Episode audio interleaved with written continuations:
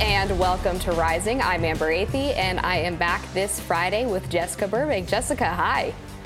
I don't know what I'm doing wrong, but the aliens, they didn't beam me up. So promises made, promises kept. Back on Rising this Friday. Absolutely. What is up first for us today, Jessica? Well, Tucker Carlson is out with episode four of his Twitter show, this time offering his thoughts on the Fox News Chyron calling President Biden a quote, wannabe dictator. Let's watch. The main reason you know Joe Biden is not a wannabe dictator is because he just does not fit the profile as a man. Dictators have that look. You know one when you see one. Dictators build cults of personality around themselves, and they use those cults to deny the glaringly obvious. In his later years, to name just one example, North Korean dictator Kim Il sung developed an enormous baseball sized tumor on the back of his neck. It was huge, it was grotesque, it was right there, you couldn't ignore it. You couldn't possibly not see it. But in North Korea, state media did ignore it. They pretended it didn't exist. And so, in some important sense, it didn't. If a tumor grows on a neck but no one acknowledges it, is it really there?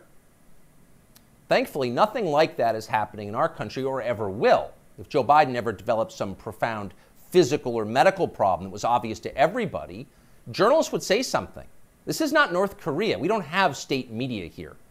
If Joe Biden was, say, incapable of completing a full sentence, or mistook his sister for his wife, or suddenly started falling down in public for no reason, the New York Times would report on that and then get to the bottom of what was actually happening. That would be its duty in a free country like ours. It's not like they would cover it up. The very idea of a cover up sounds like a conspiracy theory, a dangerous one, actually, so stop it. Well, there you have it. I uh, I love the rhetorical device that Tucker is using there. Um, he went on to talk about the fact that Biden had given that speech uh, about democracy in front of that sort of demonic red backdrop that looked awfully dictatorial, and also mentioned the fact that the media has kind of refused to talk about the, so many of the corruption stories that we've covered on this show, Jessica. Um, but Fox is not happy that Tucker has been doing this show on Twitter. They're apparently trying to go after him to get him to stop it by accusing him of violating the terms of his exit from the network. What do you think of Fox's response to this Twitter show? I think that it's it's really revealing of the kind of dangerous media uh, stronghold that some major networks have on their staff, on their reporters. They can control what Tucker says because he signed a contract and he's not even working with them. That's scary that we live in a world where that's possible. And I think this is getting at that larger issue.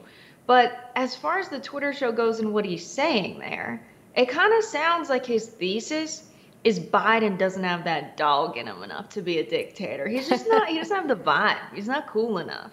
But we do have a media that is very biased towards establishment candidates. That's very interesting. So it's kind of like we have the conditions where we could have a dictator, but Biden's simply not cool enough to fill that role, or I guess doesn't have the mental fortitude to, seems like a part of his thesis. And I, I don't know. I think it's good that we have Tucker Carlson being slightly more sensible than what they're reporting on Fox. I don't think Biden is a dictator simply because they're investigating Trump.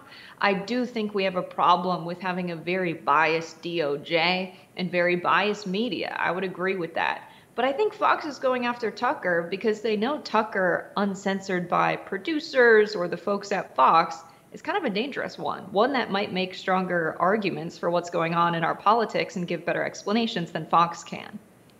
Exactly, and they're worried that he's going to continue to draw viewership away from their primetime shows. I believe their primetime viewership has declined by about a third since Tucker was forced out of the network. And I think Fox's major problem is well, two major problems. The first is that they've never explained why Tucker had to leave.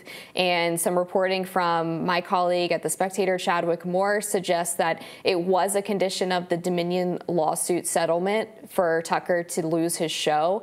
Other sources close to the situation have told me that Uh, Rupert Murdoch was apparently upset with Tucker Carlson because his fiance was a huge fan and thought that Tucker was some kind of almost religious figure speaking on behalf of God.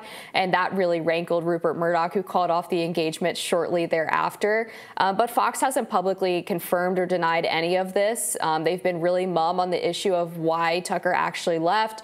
Other people have said it was because of the religious overtones of his speech at the Heritage Foundation the Friday before his uh, unceremonious exit the following Monday.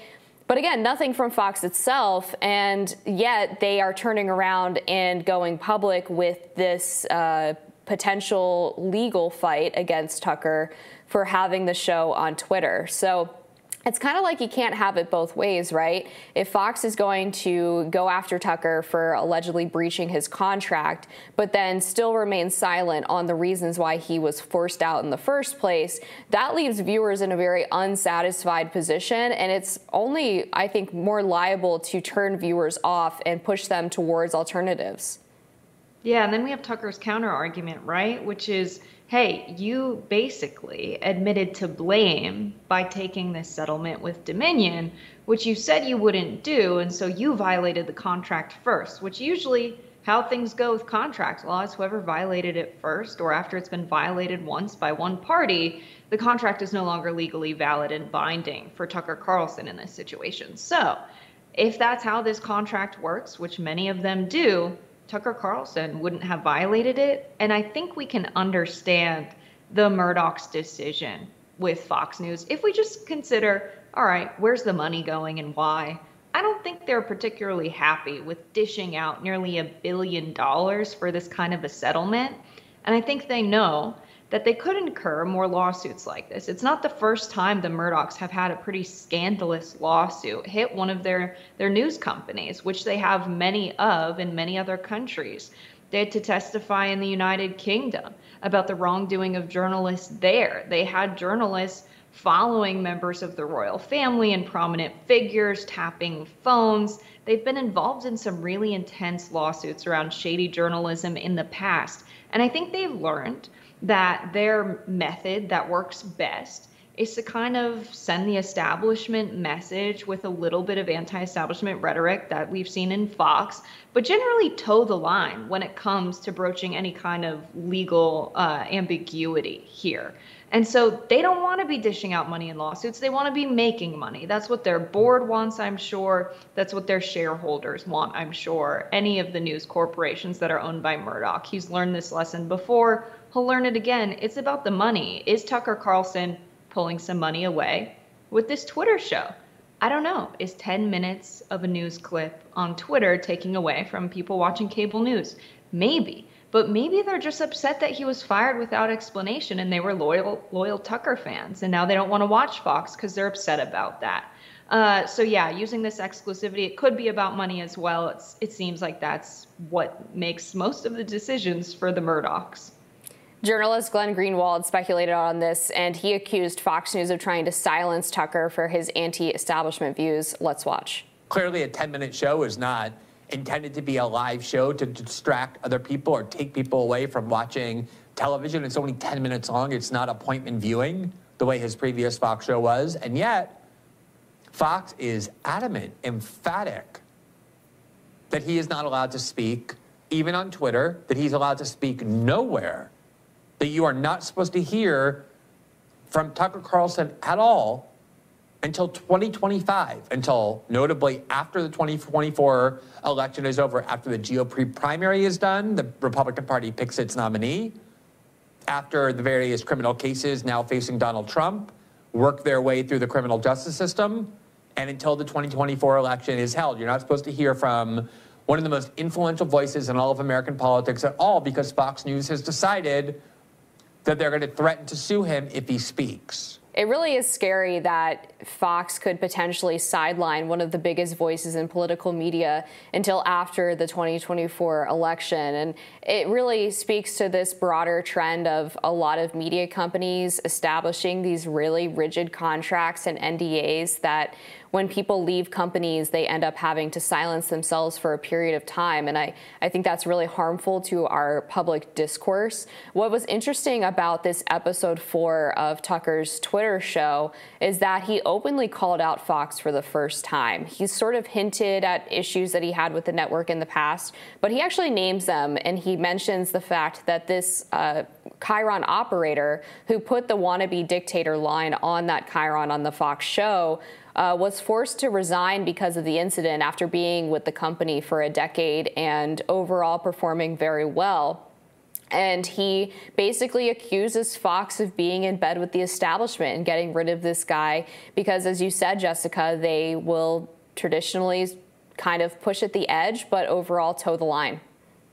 Yeah, this could be a very interesting lawsuit between Tucker Carlson and Fox News. And regardless of how you feel about Tucker, this could be precedent set, setting in a good direction to regulate corporations from being able to control what individuals are able to say. If we think about the First Amendment of the Constitution, freedom of speech and freedom of press, would we be fine with a corporation saying, sign away one of your most basic freedoms guaranteed by the Constitution for a paycheck? Should that be legal in the United States of America?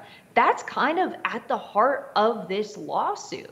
That's what it sounds like. That's something that could be heard before the Supreme Court. And I'm not sure how Roberts Court would decide on that matter. We'd have to look at the details of the case, but it seems to me that this could end up being a really landmark Supreme Court case that would help us regulate corporations infringing on our free speech as individuals, especially when it comes to legacy media.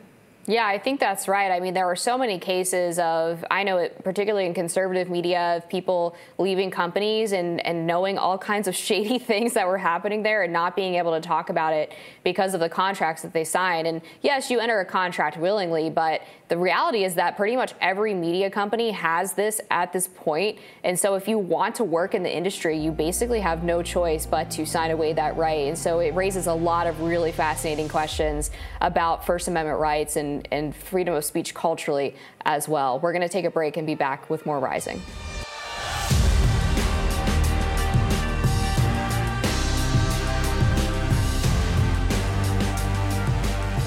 RFK Jr. could beat President Biden in the first two contests for the 2024 Democratic presidential nomination, this according to Axios. Traditionally, Iowa and New Hampshire have been the first to vote states in Democrats' primary contest season, but last December, Biden changed it to South Carolina.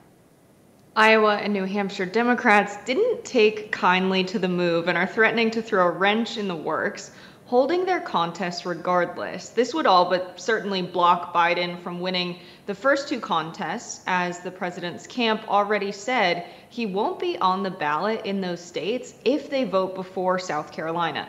If that's the case, RFK could end up being the beneficiary, possibly scoring some victories in the Hawkeye and Granite states. This is an interesting situation to be in. I'm in the camp of thinking that perhaps the primary process should just be held in a way where every state votes on the same day.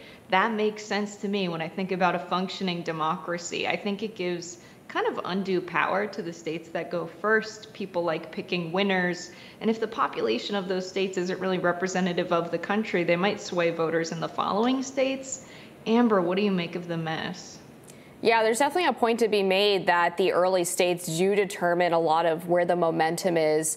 Um, however, obviously, in the last election uh, primary process, Biden was not doing very well until he got to South Carolina. So I don't really buy the Biden administration's reasoning for trying to change the primary calendar. They claim that they want to move South Carolina into the first position because it is more racially diverse than New Hampshire and Iowa, but it just seems a little convenient that this so happens to be the state that basically kicked off Biden's win streak and a state in which he traditionally performs very well. Uh, now all of a sudden they want to kick Iowa and New Hampshire out when Biden didn't win those states last time. I think that's such a good point, Amber. That was absolutely the case that the big win in South Carolina led the Democratic Party to say, all right, everybody, we're going to drop out and endorse this guy. This is the establishment candidate that's performing the best. And so now we're in this really sticky situation. I think Iowa and New Hampshire, because it's a part of their, their state constitution, that they hold the first primary contest in the case of New Hampshire and caucus in the case of Iowa, they're going to really push for this. I can see a world where they absolutely hold their contests anyway. They care a lot about what this brings to their local economies. We have this kind of political industrial complex where campaigns going in and spending a bunch of money, having staff in there, there's kind of an economic boom around the caucuses in Iowa and the primaries that are first in New Hampshire. And so they depend on this. It's also a big deal culturally for the parties there, whether it's good or bad. I think they're going to push to be held first in Iowa, New Hampshire anyway. And what does that mean for, for a candidate like RFK, who's polling quite well behind Biden? It might actually give him the advantage. Well, not to mention that Biden's name might not even be on the ballot because his campaign is trying to hold firm and saying if Iowa and New Hampshire go first, we're basically not going to participate in that process. I think this has ramifications for the general election as well because if you anger these local parties that traditionally are used to having a lot of power, if you tell them that their voice doesn't matter, that you don't care about them, the DNC is going to do what it wants, that's not a good look. I mean, if I were one of those local party officials, I would potentially be upset enough to consider pulling support from Biden if he moves along to the general election. Yeah, I also would point to the caucuses being an absolute mess for the Democrats in 2020 in Iowa. They relied on this kind of technology that was not fully tested or fleshed out. And this was something that local Democrats, progressive Democrats in Iowa, Iowa were saying, do we really want this large tech corporation to be running the caucuses on our behalf. There were all kinds of reporting problems.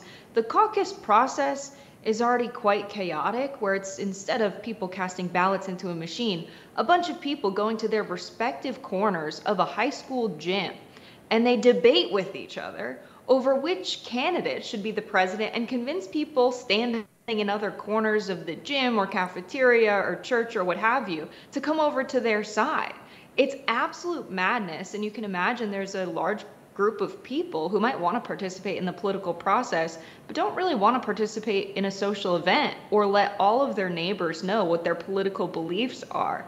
And so I think it's time to do away with the caucus and hold a primary that is just all states voting at once. But that's not going to change the fact that Biden hasn't campaigned like this uh, for the presidency. We had COVID hit in 2020 we don't actually know if Biden can stand on the campaign trail against Trump and if he can run another primary again. So that's going to be interesting to see as well and might be another advantage for the candidates running against Biden in the primary. Yeah, that's really important. I mean, Biden basically ran a campaign from his basement in 2020. He didn't do a lot of public events. He didn't really spend much time on the campaign trail at all. I did an investigation of how many hours he was actually working when he was on the campaign trail in the September leading up to the election. And he was not even pulling a 40 hour work week. Uh, so it was not good news for his ability to be able to actually perform the duties of president. We've now seen since then that he loves an early press lid. He does not do very many events in the evening. And when he does travel, he usually takes a few days to recuperate afterwards, typically at one of his homes in Delaware. Um, so this campaign is going to be pretty tough on him, especially if he's going up against Trump or one of the younger, more spry Republicans. Um, I mean, I remember fondly being in New Hampshire for the Democratic primary um, last cycle.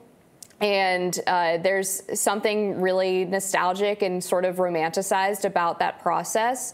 And at that time in 2020, Trump actually came to disrupt the Democratic primary by holding a rally at the University of New Hampshire, and it was more well attended than any of the Democratic candidate events and was basically the talk of the town and received outsized media coverage as well. So if that's the type of strategy that he's going to be taking heading into this Democratic primary season, which is drawing all the attention away from their candidates, then Biden could be in trouble.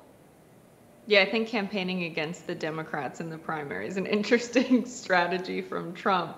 But also, I think this is going to be a campaign that's really defined by their work in the digital space and on online spaces. We haven't seen the Biden campaign do a particularly good job at that. We've seen Marianne take off on TikTok. We've seen RFK do a really good job using Twitter.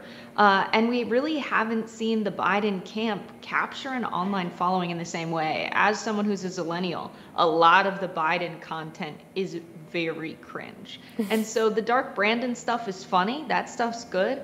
I don't think they know how to uh, capitalize on it. And I know that Gen Z for Change is now kind of in the establishment camp, which is really disappointing to see a lot of those organizers that were really pushing the Biden administration left and doing a lot of effective digital organizing around student loan debt and what have you now they've gotten invited to the White House a bunch of times and are fully in the Biden camp during a primary. This is a group of organizers that used to be very progressive. And so perhaps Gen Z for Change might be able to deliver for Biden on the digital front, but he doesn't have that kind of organic popularity that RFK and Marianne have demonstrated to have. I think what happens online matters more than ever. Grassroots organizing hasn't been the same since the pandemic, and I really don't think they're going to win on the doors. Not that Biden ever had a big ground game. I just think digital is going to matter a lot more this time around it almost seems inevitable that the establishment candidates don't have a good social media presence because everything is so manufactured. All of the tweets are written by somebody, you know, in a press room who is completely divorced from the candidate and is just trying not to get in trouble. So you never really have interesting content. I think that's why Trump's social media presence is so fascinating to people because he really is no holds barred and doesn't have that traditional press style approach to being on social media. But we'll see if RFK Jr. can maybe pull some momentum from these early primary states and give Biden a run for his money. We'll be back with more Rising after this.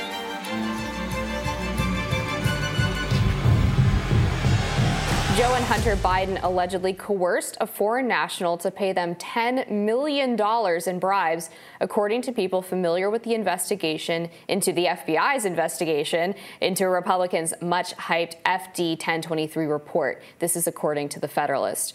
Early this week, Senator Chuck Grassley revealed a foreign national identified by the Federalist as Mikola Zlochevsky, the founder of Burisma, reportedly possessed 17 recordings, quote, implicating the Bidens in a pay-to-play scandal. While 15 of the audio recordings consisted of calls between Zlochevsky and Hunter Biden, two were with Joe Biden. Zlochevsky reportedly explained the steps he took to avoid being caught and then said he never paid, quote, the big guy directly, and it would take about 10 years to unravel the multiple paths the payments took. Meanwhile, the New York Post reporter Steven Nelson asked Biden yesterday why the Ukraine informant file alleging bribery called him, quote, the big guy back in June of 2020. Let's watch his response. Why did the Ukraine FBI informant file refer to you as the big guy?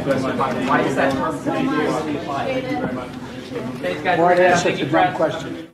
So 17 recordings uh, being in possession is very interesting. The idea that Joe Biden was on the phone directly with the founder of Burisma, all of this extremely interesting.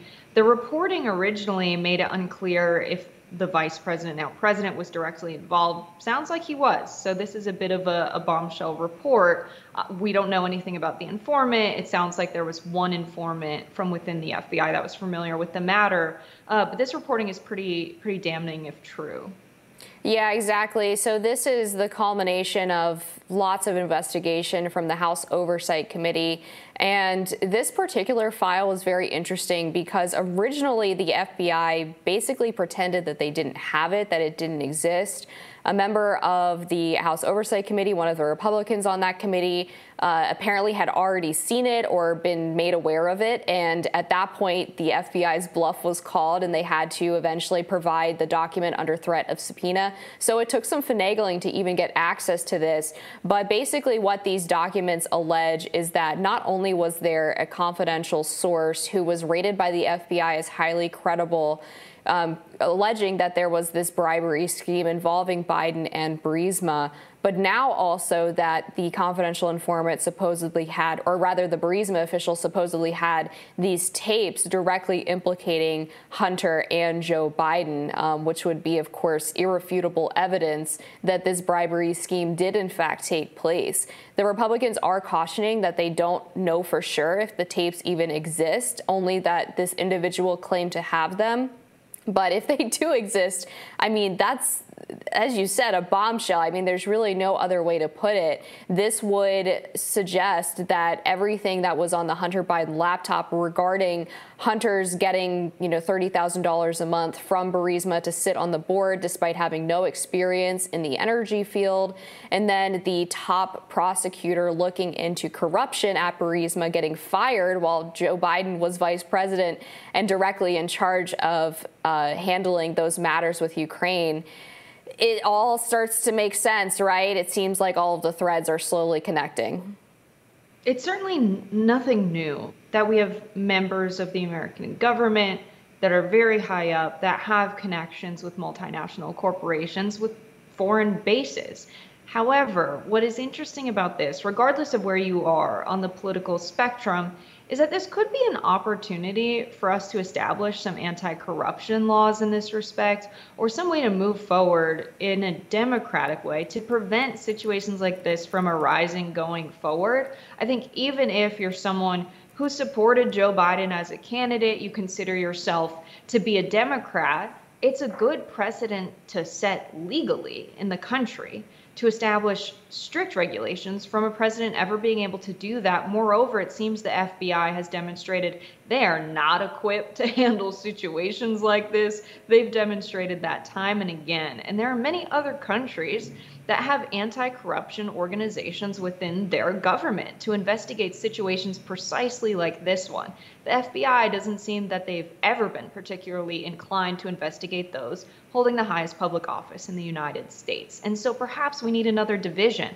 But I think there's a stigma around addressing okay, we need an anti corruption division of our government and we don't want to believe we're some kind of corrupt banana republic. The United States only establishes banana republics through coups so we can exploit their land and labor, of course. We don't have one of those at home. We don't have corruption at home. Of course not. But I think this is really the political moment to establish that, even if you believe the Republicans are acting in their political interest with an election coming. This is still something good to have to have a good government.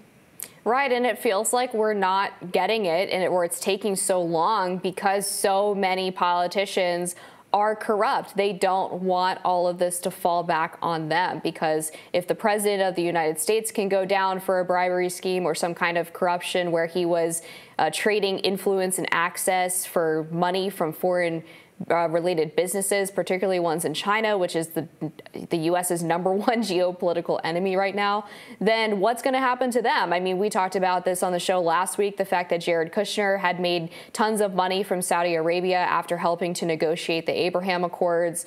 We know that all of these politicians, particularly Nancy Pelosi, have st- like near perfect stock records um, that are even better than some of the top investors in the world. They manage to somehow get every call right and continue to enrich themselves over and over again while they're in office. So, unfortunately, if the establishment is involved, we're not going to see massive uh, anti corruption movement because they don't want those dominoes to fall into their lap. That's absolutely true. And I think it's important that we note that it's not just being reported that there were calls between Biden and folks in Ukraine related to Burisma, Joe Biden, not Hunter. So Joe Biden being involved in those calls, but also it's it's alleged by this person who's close with the matter that it was a $10 million bribe, but five went to Hunter and five went to Joe. I think that's really important to point out here. But back to your point that you were just making, Amber, I hear a lot. We just need to get money out of politics. We just need to overturn Citizens United. We need to make it so that we can't have these huge dollar donations and dark money going into political elections and campaigns and that's just not the extent of corruption we have in the United States. That's not the extent to how people with wealth and power use their money in ways that manipulate our democratic process. when they have so much control over media and what folks in media are saying and what advertisements people are getting on their Facebook, when they have control over what's being run on television and you have these huge conglomerates running cable news, even local news, the extent of control people have over the narrative, people with a lot of money and a lot of influence, that matters, I think, almost more than any money that can be spent with its limitations on a political campaign. There has to be intense reporting done on that. There's intense limitations on that. But when it comes to running media companies or having bribes with multinational corporations, there's a lot more corruption just because we have a concentration of wealth, not because we don't have the laws necessary to regulate that wealth from being donated directly to political campaigns. The problem of corruption's much deeper than that in the United States. Yeah, I want to go back to this reporting on Biden being the big guy again, because I think this is important in terms of the timing of that statement. So, this uh, Burisma official apparently referred to Biden as the big guy back in June of 2020. And that was well before the contents of Hunter Biden's laptop were reported, in which he has an email on his laptop referring to setting aside 10 percent for the big guy from one of his foreign business deals. And at the time, there was a lot of speculation. Obviously, is the big guy Joe Biden? And it seemed to be the case, but there was not really confirmation. Now we have an independent source also referring to him as the big guy before that laptop ever came out, before anyone saw that email. Um, so it further confirms the the email on the Hunter Biden laptop about setting aside money for Joe as well. So that's sort of an I think, underappreciated thread in this latest uh, document that the Republicans have found from the FBI. Yeah, I think it's very interesting, and it very well could be the link of Joe Biden and these folks and these documents. But I also know that a lot of people say, oh, it's the big guy, referring to like their father, their friend, what's up, big guy. So there are a lot of people who could be the big guy when it comes to these business dealings. But I do think like they were trying to use some kind of phrase instead of directly implicating Joe Biden. But I don't know if this would hold up in a court of law. I used to work in an intellectual property law office. And if something was just like a common phrase, you couldn't trademark it because it's just something people say a lot. People do say the big guy a lot, especially in situations like this. So I'm not sure that that convinces me directly, but it does seem to be a very strange coincidence in this context that it was in the, the June documents and was repeated. Yeah, I mean, if someone can come on the record confirming that the big guy in the email is Joe Biden, then that's definitely big trouble for the Biden family.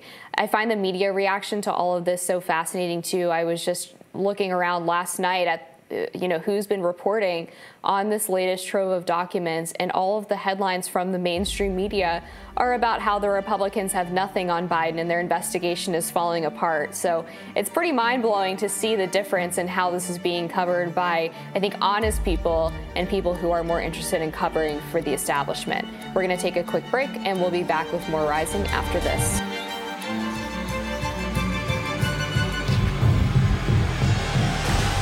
Mega podcaster and comedian Joe Rogan conducted a three hour plus long interview with 2024 presidential candidate with the Democrats Robert F. Kennedy Jr. That aired yesterday. They covered lots of ground, ranging from COVID, vaccines, 2024, and the CIA in regards to the Kennedy legacy. Let's watch some of that. But what do you think happens when you get into office? Like if you're you're you're talking about your uncle who's assassinated and you believe the intelligence agencies were a part of that, what happens to you? Well, I got to be careful. I mean, I'm aware of that, and I'm not. You know, I I'm aware of the of that danger, and uh, you know, I don't live in fear of it. Um, you know, at all. But I'm not stupid about it, and I take precautions.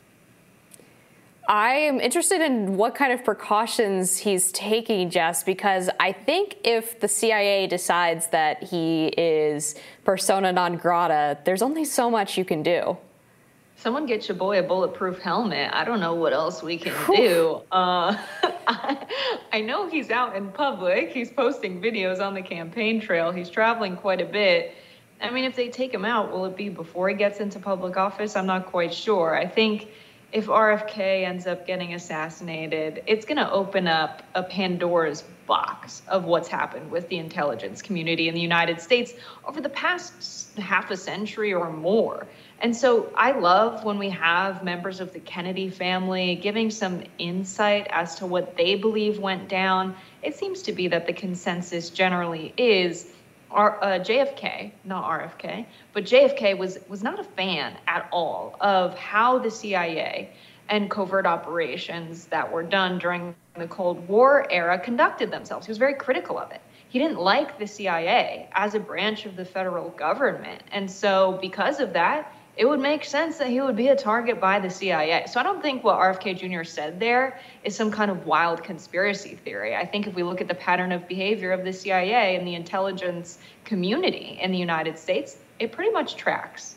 Yeah, I mean, it seems basically universally agreed upon, for the most part, that the official narrative regarding the JFK assassination is obviously not accurate. And that necessarily leads people down the rabbit hole of speculating about CIA involvement.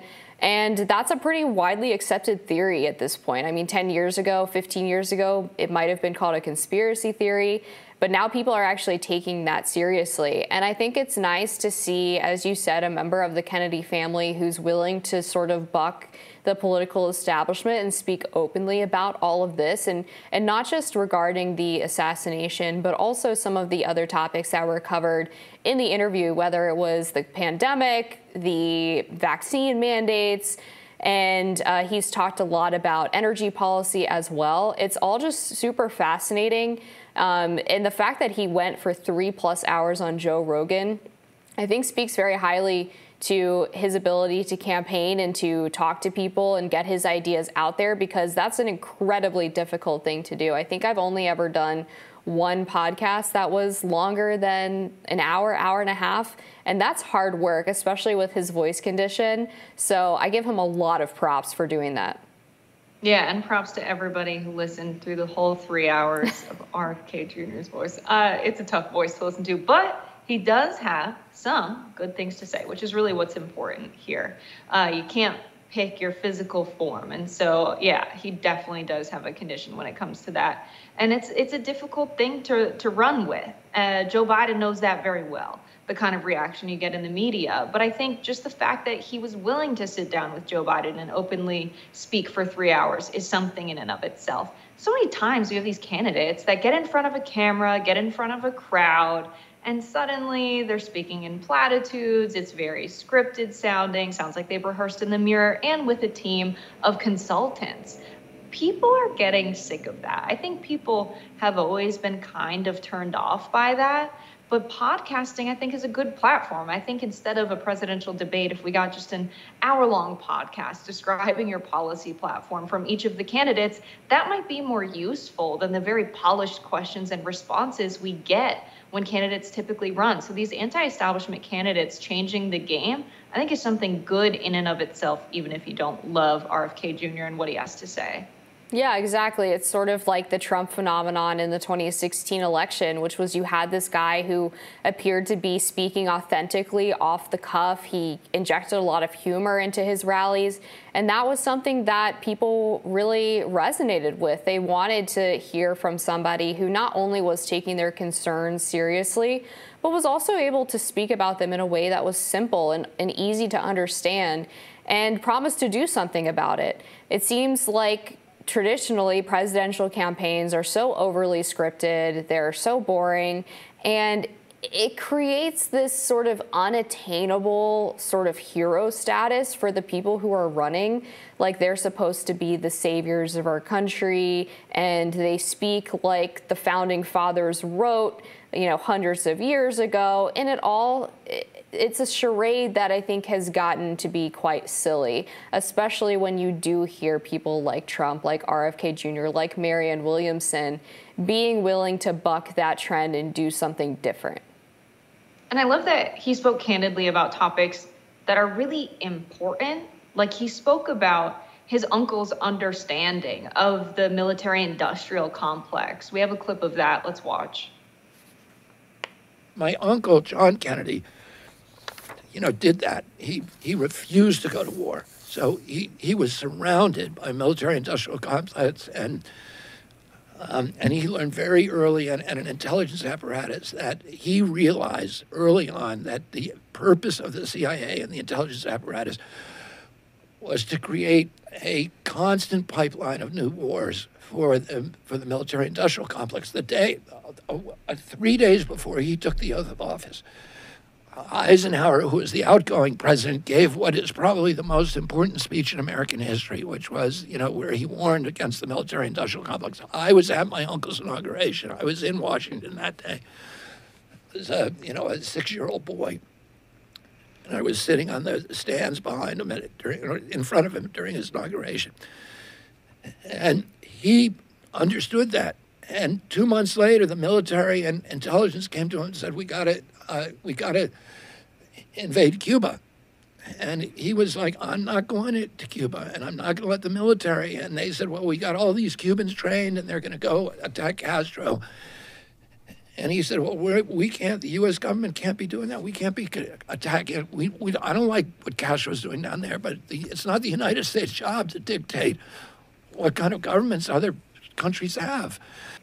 That is the real deep state in the United States. The fact that a sitting president could direct the CIA to have operations in the opposite of the direction of what they want to do, and for them to move forward with covert operations to assassinate Castro and what have you I always was critical of the Reagan administration during the Iran Contra scandal when we had Ronald Reagan say he wasn't aware of the arms being sold by way of Iran to the Contras in Nicaragua. But based off of what the CIA operations were in Cuba and what JFK's position was, it does really seem to me that you had the CIA operating kind of independent of our chief executive officer, which is really concerning. And I just appreciate how open RFK Jr. is with all of this. Yeah, and you see over time that every individual who speaks out against the military industrial complex and also just the neoconservative approach to foreign policy gets attacked with all sorts of slander, whether it was Trump for being against the Iraq war and wanting to pull troops from Afghanistan, whether it was Tulsi Gabbard for saying that we shouldn't support regime change in Syria because it would lead to all kinds of instability, or whether it was Tucker or other more populist right individuals warning about sending billions of dollars to Ukraine and weapons that we're unable to properly track or account for. I mean, all of these people have been just totally, uh, you know, criticized to the ends of the earth by the establishment because they've dared to speak out about Americans getting involved in more foreign conflict that doesn't have any tangible benefit to their everyday lives. And I think this is at the heart of our democracy. We don't have candidates running for president talking about foreign policy near as much as we should. And it's it's at the heart of our democracy to choose who is going to be at the head of the US military, the largest military in the world. That's very important. And so when you have candidates that shy away from talking about really key foreign policy issues, not only that, but it's a threat to our national security, the covert operations that the CIA and intelligence community have executed over the past half of a century. Every other country around the world is acutely aware of those operations. They've had their leaders cooed by the CIA. They've had elections overturned by the CIA. They know very well what the United States has been up to abroad, more so than many citizens in the United States, because this is not stuff that we teach, but it is critically important that we pick someone for president that is going to set us on a different path. And I think that it should be a requirement of anyone who cares about the fate of the country and the fate of the world to vote for a president who at least acknowledges that history and wants to go on a different path. I think it would be absurd for anyone to say, well, I still think the United States is like a bastion of freedom and democracy in the world. And whenever we intervene, it's to spread democracy. It's very clear from the pattern of behavior that that's not the case. And I understand it's not something that's that's taught, and it's not something many people would be aware of. And that's why it's good RFK is bringing it into the conversation for those folks. Yeah, it's a very arrogant view of foreign policy, and I would only remind the neocons who are obsessed with this idea of nation building that this was not the conception of foreign policy that the founding fathers they so revered had for our country. More rising after this.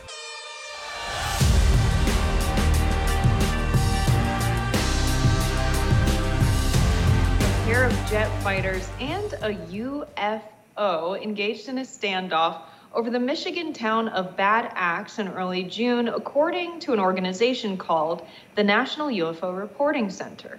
Multiple outlets reported that witnesses claimed to have seen what looked like to be a dogfight between F 16s and an unidentified aerial phenomenon, or UAP. One witness recounted seeing a white, rapidly moving metallic disc easily outmaneuver the jets. Unlike the Las Vegas sighting caught on police body cam footage, which Rising covered, local authorities say no official police reports have been made. A representative for the 180th Fighter Wing Air National Guard based in Toledo, Ohio, told the outlet Outkick the coverage that there were jets in the area doing dogfighting exercises, but denied they engaged with anything other than fellow jet fighters, and certainly not any UFOs. Are they making that up, Jessica? What do you think? Covering for something, maybe? Yeah, there's always a military base nearby, and it was some kind of training exercise. We have so many military bases. The UFO sighting could be anywhere, and they could say, oh, it was the military base closest to that. But I could see a world where we did report here on Rising that there's confirmation of at least a dozen alien spacecraft. Non human spacecraft is how they put it. Now, it has been a mission, according to Michael Shellenberger and other people reporting on this, of the US government, Russia, and China to try and replicate technologies of UFOs. So, is it possible that this was a UAP manned by non humans, whether remotely or they were there in person driving the thing? Or is it that we replicated the technology and we were taking it for a test drive? It seems if, if it was a dogfight and they saw shots being fired, it's more likely than not that this UAP was something foreign, something either from Russia, China, or you know somewhere else in the galaxy or universe, right? Yeah, who knows? I mean, F 16s are notoriously pretty loud aircraft, right? So a dogfight, uh, whether through a training exercise or for real, would certainly capture the attention of civilians. I don't know about this one. I wish it was caught on camera. I'm more liable to believe what we talked about with Michael Shellenberger last week, which was again that 12 unidentified non-human spacecraft are apparently in the government's possession. They also apparently recovered non-human pilots, which freaked me out, frankly. Um, but this one, I, I want to see a little more evidence. I, I don't want to just jump on the alien train blindly, especially since, as we all know, and as we all had fun in the comments with last week, I believe aliens are demons. So I don't want them here. Yeah, I want them to take me with them. I don't care if they stay or send people to stay here. I will go with them gladly. I'm hopping on the alien train, spacecraft, UAP, what have you. I'm on it. But um, yeah, I think there needs to be some kind of way for us to report on this. I don't know, some kind of trusted center. Maybe it's this National Research Center of UFOs or what have you, because it seems to me that the government plans on keeping their secrets. At least up until this point, we have to rely on whistleblowers, and people risking losing their security clearance and their job by telling us what the US military knows about UAPs and alien spacecraft. I just want them to be transparent, to be quite frank. I, I don't think there's any reason why you have to hide this information from the American public. The only reason I think they're doing it is because they see Russia and China as competitors and who can collect and replicate this technology, which I don't know if that's a good use of our resources. I think, as many of the folks we've talked to, like Avi Loeb, have pointed out, this is a matter of human importance, uh, disregarding national borders. It's a matter of interest to humanity. If there's any kind of life form coming from somewhere else in the galaxy or universe, we should all know about it. I think the government's other incentive here is to perhaps avoid panic from the populace if there was a national collective idea that um, that UFOs were real, that aliens were real. I mean, that could freak a lot of people out. Um, I don't know how it would necessarily change their behavior, but could potentially incite panic. But at the end of the day, we live in a you know a democratic republic. We are adults. We have a right to access information that concerns our livelihood and particularly uh, what happens outside of Earth. Um, so I, I think it's unfair to the American people to try to hide information based on what the government perceives to be in their best interest. I mean, it kind of reminds me of the way that they handled the COVID pandemic, where Dr. Fauci said at one point that he had fudged the numbers on what it would take to get to herd immunity because he didn't think the American people were ready to hear it yet. And it's like, who are you to decide that, right? Um, just because you're a so called expert doesn't mean that you automatically know better than other people about how to best assess their risk. And I think the same should apply to this alien situation. Yeah, I think this kind of paternalistic attitude makes people resent the technocratic state genuinely. The idea that these folks have an education that we don't scares many people. They have the information available to them and the training to make decisions on medical research that we don't. And we want to trust them. But to trust someone, you need to have transparency. And that's what's really missing. This idea that the American public is too stupid to understand if it was explained to them or not ready for it is just a disgusting way to look at other human beings, to put it point blank. But the way I think of this dogfight with the F 16s and the potential UFO is military recruiting numbers are down. We had Top Gun Maverick.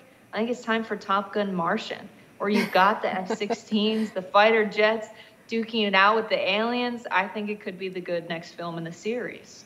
Not to mention a great video game. I mean, I would 100% buy that pre release uh, so that I could play it because it sounds incredible. Uh, I think you're right. I mean, why not lean into the alien stuff? I mean, if this is what gets Gen Z excited about the military, then I'm down for it. Of course, we also have to address the apparent physical fitness issues because I think something like three quarters of Gen Z and perhaps millennials are not even able to meet the, the standards for recruitment, which is a real shame. But aliens may be the answer.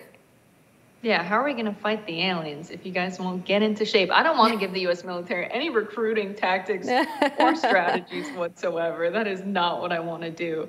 But I think this story really reflects a, a pattern we're seeing of more and more reporting on UAPs and UFOs.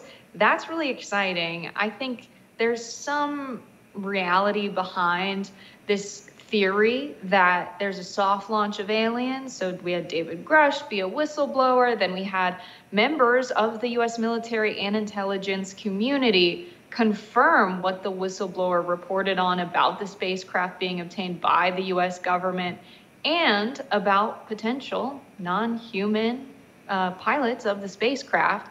So it seems to be a trend that we're moving closer to being open about the presence of aliens, at least getting some kind of confirmation from government, which I think is a much better place to be than the one we are now, where it's kind of treated like widespread speculation uh, it seems pretty clear to me based on the amount of reporting we've had and people in the intelligence and military community corroborating the same story around what the US government has. It's time for the US government to say something. We live in a democracy, and that's really at the heart of this. Yeah, and I think it's just nice in general to see people taking this seriously now. Um, as opposed to mockery or dismissal that has long been the response to um, alleged alien sightings. Um, now people are actually investigating and being willing to, um, uh, you know, accept the supposition, the presupposition that these things are real and something needs to be done about it, whether that's simply confirming their existence or learning how to coexist or perhaps uh, going after them and abolishing them, although I know that would make you very sad, Jessica. So maybe we'll yeah. save that as the nuclear option. More rising after this. The Federal Reserve has decided to hold off on an interest rate hike after a two day meeting on the matter, but projected two more hikes for later this year, which could raise interest rates as high as 5.6% before the end of 2023, according to CNBC. If the Federal Reserve had decided to hike up interest rates this week, that would have been its 11th consecutive interest rate increase. CNBC reports Fed Chair Jerome Powell said yesterday, following the decision, we have raised our policy interest rate by five percentage points, and we've continued to reduce our security holdings at a brisk pace.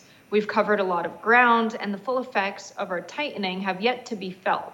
The next meeting for the Fed is set for July 25th to the 26th. Meanwhile, earlier this week, Treasury Secretary Janet Yellen was questioned on sanctions and threats to the dollar supremacy when testifying before the House Financial Services Committee. Let's hear some of what she had to say. It is true that when we impose sanctions, um, countries that are afraid they can be the subject of those sanctions um, are motivated to look for um, other tools other than the dollar to engage in transactions. So I think what I'm getting at from what she says there is basically if we impose sanctions, people will find alternatives to the dollar, alternatives they might stick with. And if we impose sanctions on countries, for example, like Russia, there's a really funny story about uh, Stephen Kinzer, who was a foreign correspondent for many years, now writes about American intervention. He went to Russia and the waiter pointed out, look at what great cheese we have. This is Russian cheese. We used to import it from Europe, but then because of the, the sanctions, we learned how to make our own cheese. And now we have such great cheese. And it's really an example of how sanctions can make countries self sufficient or at least independent from the United States in the global economy. Yeah, exactly. And I mean, we've seen a similar move with Russia being able to still, uh, you know, financially support itself with its massive uh, oil programs and oil sales, whereas the U.S. has moved away from energy independence, which has made it really um, affected by these price hikes in energy. So these sanctions always have these latent side effects that it seems like the people in power don't really consider. On the question of the interest rate hike, I don't think it's super surprising that they decided to hold off. It was, um, you know, quite a few interest rate hikes in a row, and they wanted to kind of give it a pause to see what the effect of those is actually going to be on the economy. Obviously, things don't happen instantaneously in such a massive economy like ours. And we talked on this show about the last jobs report and about the fact that although it looked really good on the surface, we also learned that due to the household survey, a lot of individuals were actually taking on second or third jobs, and the unemployment rate rose at about the same level as the number of people taking on additional jobs or jobs created. And so that gave the Fed a good reason to hold off until its next meeting. Yeah, it sounds to me that there was some pressure from Wall Street and folks involved in the banking community following the banking collapses we saw this past spring. And a lot of blame was directed towards interest rate hikes. Of course, all banks should be stress testing for conditions like the ones we're experiencing now, where there's an incredibly high interest rate after a period of low interest rates. They should have been prepared for that. I don't think that's a legitimate excuse for a lot of the losses that these banks experienced and needed to be bailed out by JP Morgan Chase and the Fed and what have you. I don't think that's that's an excuse or a reason, but I do think that there was a lot of pressure put on the Federal Reserve by Wall Street and by folks who are concerned about the sentiment around oh, the collapse of banking in the United States, which we we know really isn't the case. It was a, a few regional banks and was generally concentrated to those banks. But nevertheless, the sentiment was there, and the blame of the Fed was being made. These interest rate hikes have not been popular. And so it, it, it tracks that they would say this month we're going to keep it unchanged but we still expect the economy to cool off as a result of, of getting these rate hikes up to 5%. Yeah, I mean, selfishly, I uh, don't obviously like the interest rate hikes because I yeah. just purchased a home. So, of course, I want to try to refinance as quickly as possible. So, hearing the news that they're going to continue to push rates up over the next year, most likely, is definitely concerning. And I know a lot of Americans feel the same way that I do. Um, when you're facing inflation coupled with the interest rate hikes, it's a really difficult economic situation for a lot of people. It means that a lot of people are priced out of home ownership because naturally you can afford much less house when interest rates are higher, when mortgage rates are higher. So it's it's a really tough time. A lot of Americans are tightening their belts, and it's sort of a one-two punch with what they were facing during the pandemic, with a lot of people being forced to stay home and not being able to work. Um, and then you get out of the pandemic, and all of a sudden, everything is more expensive, and your wages might be increasing. The job market is largely beneficial to employees more than employers right now, but they're certainly not keeping up with inflation. So this is, uh, you know, just a really dastardly situation for especially people who aren't as privileged as I am for a long time, it was kind of concentrated to the progressive camp of the political spectrum in the United States that this inflation was not demand driven. It was not a situation of too many dollars chasing too few goods. So, reducing the money supply or the amount of dollars the average working person has, which is the Fed's approach, would not be an appropriate one.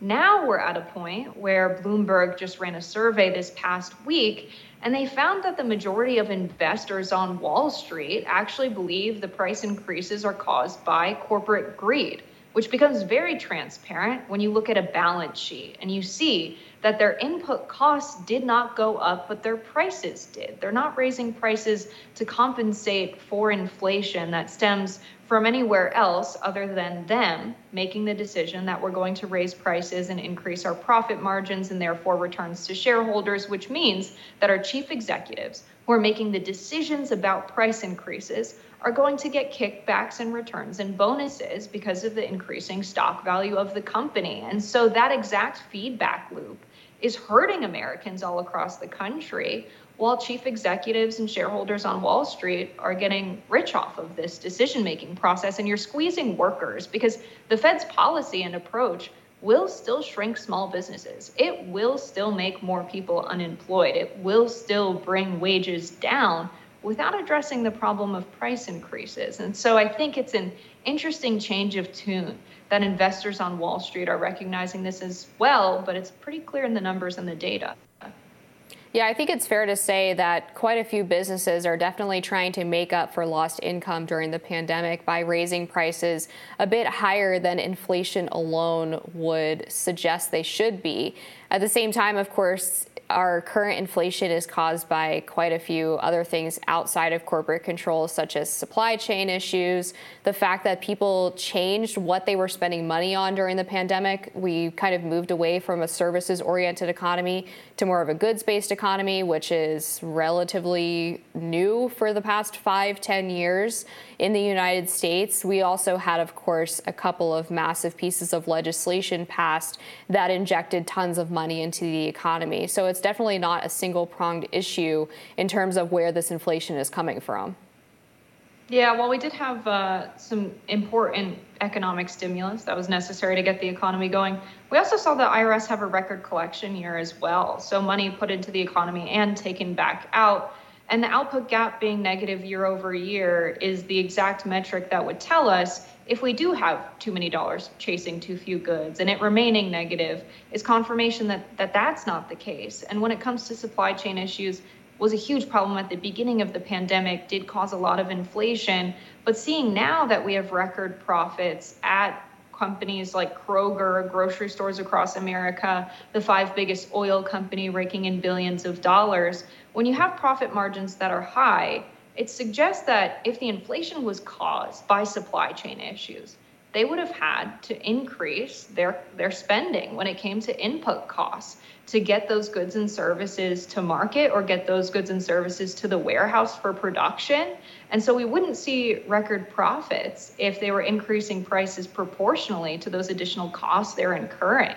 So I think there were definitely drivers of inflation from the switch. Everybody went inside, they were staying at home, they weren't eating in restaurants, they were instead going out grocery shopping. That put a lot of pressure on the goods sector and the things people were buying during the pandemic. That was not there before, and that did cause some price increases. But I think now we're, we're not seeing that as the cause of inflation anymore, and prices have remained high. I think because these corporations are motivated to keep lining their pockets with the money. If people are still buying things, they're going to keep the prices high. Yeah, and let me uh, suggest to some of the companies out there that you could make a lot of money if you undercut your competition just a little bit and still bring in a profit, and that would be a win win for everybody. We'll be back with more Rising after this.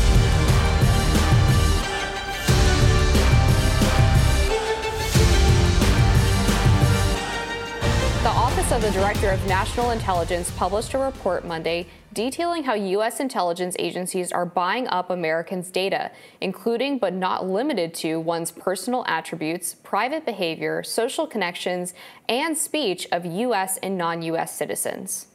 The report revealed that these agencies are amassing the personal data unabated with little oversight and few guidelines, writing, quote, it can be misused to pry into private lives, ruin reputations, and cause emotional distress and threaten the safety of individuals, even subject to appropriate controls CAI can increase the power of government's ability to peer into private lives to levels that may exceed our constitutional traditions or other social expectations. The report's author further concluded that it could be a threat to Americans. Rising reached out to the office of the Director of National Intelligence for comment, but we have not heard back. So this is really concerning. I think uh, data in the hands of the government that's being misused or in the hands of corporations that's being used against our interests is always bad and always scary. And I think um, we should be just as about worried about Google having our information as we are the U.S. government amassing this information and using it against us. Yeah, it's incredibly disturbing the level of personal information that the government is apparently not just collecting through its own intelligence surveillance means, but actually buying and purchasing for the uh, intent of using it against Americans. Uh, that's obviously no good. And I cannot stand the common refrain from some individuals in the government or even just uh, politicos who will say, if you have nothing to hide, then you shouldn't be worried, right? Well, plenty of people still don't want you peering into their bathroom while they're taking a shower, even if they look incredible, right? Because we have this sort of um, unexpressed right to privacy that the Supreme Court has upheld over the years. And um, the idea that uh, you know, you're supposed to be living this perfect life behind closed doors so that it's no big deal if the government comes to look at your communications is just inconsistent with the idea of living in a free democracy. Yeah, when I think about like the Cold War era politics of the United States and the red listing of US citizens, uh, it's a little scary to think that the US government could have data on your personal communications and say, okay, these folks seem a little bit radical. Seems like they disagree with the ongoings of what the US government is up to. This is anti American. It's a threat to our country. This is treason. We're going to go and get these people, right? It would be very easy to look at conversations among citizens where they're expressing discontent with government. And then they decide to take that kind of a, an approach to dealing with that kind of sentiment in the United States. That's really terrifying, especially the legislation that they just passed that was widely known as the TikTok ban, but would grant Congress the power to, at will, at their discretion, decide to take down websites on the internet and web based apps. That's a lot of power for the US government to have. And I think we need to get to a place where people own the rights to their data because it's their data, it's something collected on them. And this is one of the problems with not writing some new stuff to in, interpret our existing amendments and our existing basic rights in the Constitution to some of the modern problems where it's not very clear cut. But I don't know if I would trust this Congress to write that amendment. I don't know if I would trust the Supreme Court to rule on this. We're in a really tricky situation where we have a lot of very, very old people in Congress who don't understand what is even meant by us saying the word data, and that is scary. It's also concerning when we have a very politicized justice system that seems to go against political opponents rather than real threats to the country. I mean, just in the past couple of years, we have the DOJ writing memos saying that Catholics who attend traditional Latin Mass are liable to be domestic extremists. The Richmond field office even sending people to infiltrate Catholic churches. You have the arrest of pro life activists for daring to picket outside of abortion clinics. You have the DOJ going after Donald Trump for withholding documents when it's exactly the same thing that the current president did back from when he was a senator and vice president. Um, so it's all very concerning because of the way that this information has repeatedly been weaponized against normal Americans. I mean, that's not to mention the fact that the FBI has all of these informants across. Uh, across protests, which are First Amendment um, events held by American citizens, where they're there to potentially try to rile people up and get them to commit crimes. I certainly don't trust that apparatus to have any personal information on me, which I'm sure they already have tons of, and I'm sure I'm on plenty of lists, uh, but that doesn't mean I'm okay with it, right? Right. Yeah. I, I think back to the move bombing of 1985 in Co- the Cobbs Creek neighborhood in Philadelphia. We shouldn't be allowed to bomb an entire residential neighborhood and set it on fire as the FBI. The US government just shouldn't have the power to wage war against their own citizens based on information they have about these citizens being potential political adversaries of the state. When we live in a country where we want a true democracy. And this is something that the founding fathers wrote quite eloquently about that uh, faction is fire and you know we need it uh, despite it being fire you know it's something that can burn us uh, but without it you know this whole thing cease to exist our democracy it's necessary to have political factions in the United States if we want to have this truly be a free society and a real democracy. We need the free exchange of ideas. And if some folks want to live in a neighborhood in Philly and allow their grass to be very overgrown and have this idea that they're living in a radical commune and they're not hurting anybody else, that shouldn't be a threat to the US government because it's it's not. It's just people living their lives how they choose to in their residential area. And so it's really scary to think that they could use this data against us in a similar way that they have in, in the past but the scale of data that they would have and the access to information from places like google that are constantly collecting it on us collecting it on us when we just use the website to make online searches, collecting it on us when we're using Gmail and entering our information and address. They can see a lot of our preferences when we're shopping online. They have an absurd amount of data about our behavior. And to think that they could have the data on our communications as well makes this even more terrifying. And we have to get to a place where people just have the rights to their data. It's that simple. A corporation should have to pay you to use your data. They shouldn't have to pay Google for it when they collected it on you just by you using their search engine or their Gmail app or their social media platforms. Uh, it's really uh, scary times that we have such little, little regulation and this is growing at such an intense speed.